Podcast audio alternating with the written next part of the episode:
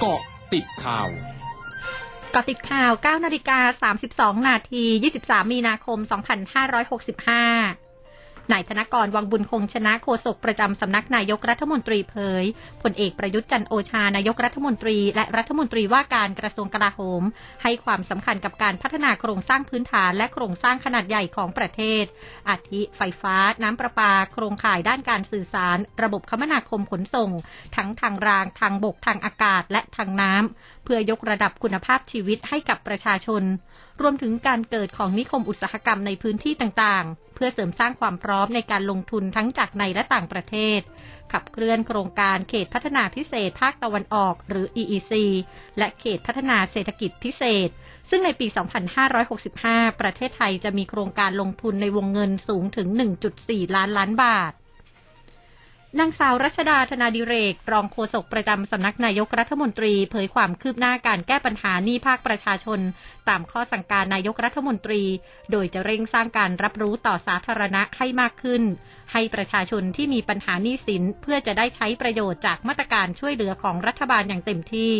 ได้แก่การแก้ไขปัญหาหนี้กองทุนให้กู้ยืมเพื่อการศึกษาหรือกยศกำหนดให้การไกลเกลี่ยและการปรับโครงสร้างหนี้เป็นวาระของประเทศ ซึ่งเน้นสถาบันการเงินเฉพาะกิจของรัฐ และวิสาหกิจขนาดกลางและขนาดย่อมการแก้ปัญหาหนี้เช่าซื้อรถยนต์และรถจักรยานยนต์ และการแก้ไขปัญหาหนี้สินข้าราชการ โดยเฉพาะข้าราชการครูและข้าราชการตำรวจ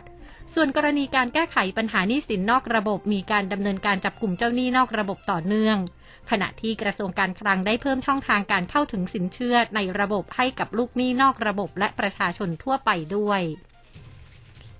นายแพทย์มนูลลีชเวงวง แพทย์ผู้เชี่ยวชาญด้านระบบทางเดินหายใจ โรงพยาบาลวิชัยยุทธโพสเฟซบุ๊กยกตัวอย่างเกาหลีใต้ มีอัตราการเสียชีวิตจากโรคโควิด -19 ต่ำที่สุดในโลก โดยคนเกาหลีใต้มากกว่าร้อยละ 86 ได้รับวัคซีนครบโดส และมากกว่าร้อยละ 63 ได้รับเข็มกระตุ้น โดยเฉพาะคนอายุ 60 ปีขึ้นไป ได้รับเข็มกระตุ้นมากถึงร้อยละ 90 ส่วนใหญ่เป็นวัคซีนชนิด mRNA ไฟเซอร์ ตามด้วยแอสตราเซเนกาและโมเดอร์นา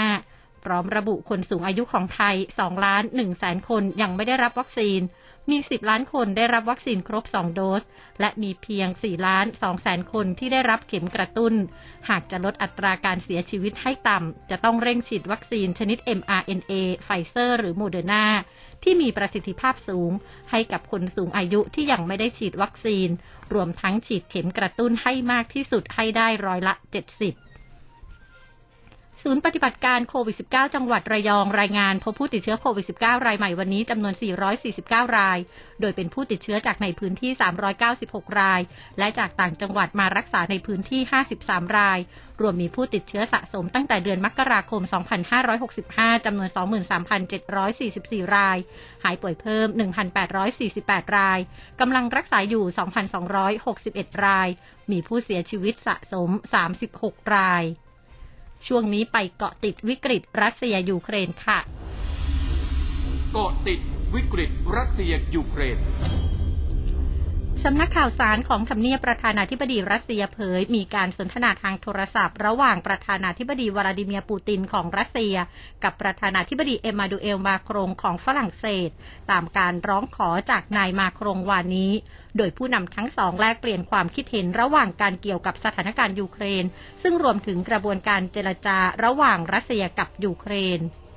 ด้านทำเนียบประธานาธิบดีฝรั่งเศสเปิดเผยว่าเป็นการพูดคุยต่อเนื่องจากครั้งก่อนเกี่ยวกับเรื่องหยุดยิง และความวิตกกังวลเรื่องความมั่นคงปลอดภัย แต่ยังไม่มีข้อตกลงใด ๆ เกิดขึ้น